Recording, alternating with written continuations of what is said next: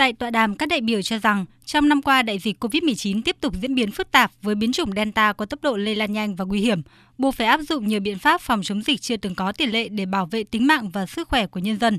Nhưng với quan điểm nhất quán là đặt sức khỏe và tính mạng của nhân dân lên trên hết, trước hết công tác phòng chống dịch COVID-19 là ưu tiên hàng đầu trong lãnh đạo, quản lý, chỉ đạo, điều hành quyết liệt mạnh mẽ của Trung ương Đảng, các đồng chí lãnh đạo Đảng, Nhà nước, Quốc hội, Chính phủ, các cấp, các ngành, các địa phương – trong đó, chính phủ đã ban hành một loạt quyết sách chuyển hướng chiến lược phòng chống dịch như chiến lược vaccine, tiếp cận toàn dân, lấy xã phường làm pháo đài, điều động lực lượng quân đội, công an và hỗ trợ các tỉnh phía Nam, từ chính sách không COVID-19 chuyển sang thích ứng an toàn, linh hoạt và kiểm soát hiệu quả dịch COVID-19.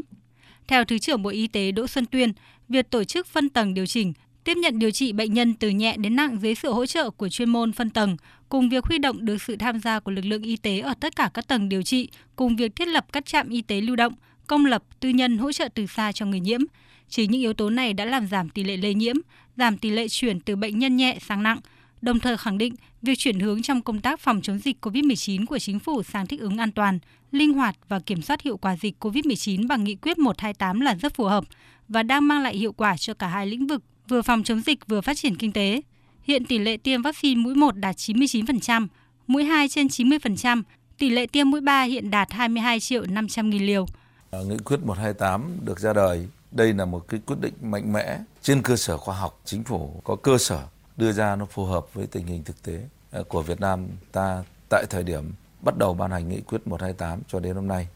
Là chúng ta cũng tham khảo kinh nghiệm của Tổ chức Y tế Thế giới, của các chuyên gia ở trên 40 nước ở trên thế giới sống chung an toàn và cho thấy là có hiệu quả. Qua thực tiễn thời điểm mà chúng ta ban hành nghị quyết 128 thì lúc đó cái độ bao phủ vaccine của chúng ta đã đạt trên 77%.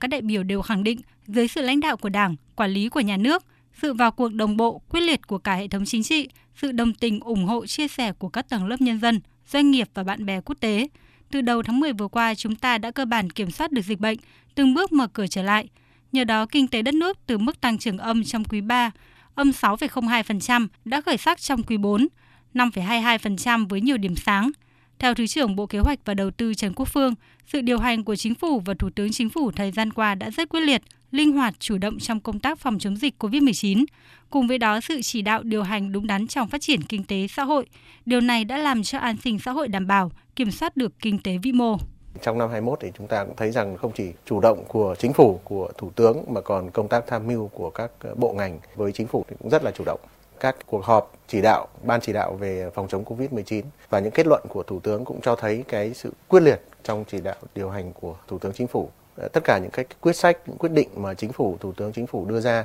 đều phù hợp cái bối cảnh tình hình cụ thể của từng thời điểm trong năm 2021 mà điển hình đó là cái nghị quyết 128 chính phủ luôn luôn đưa ra những các cái chính sách điều chỉnh rất là hợp lý à, cả về trong phòng chống dịch covid cũng như là trong kinh tế xã hội.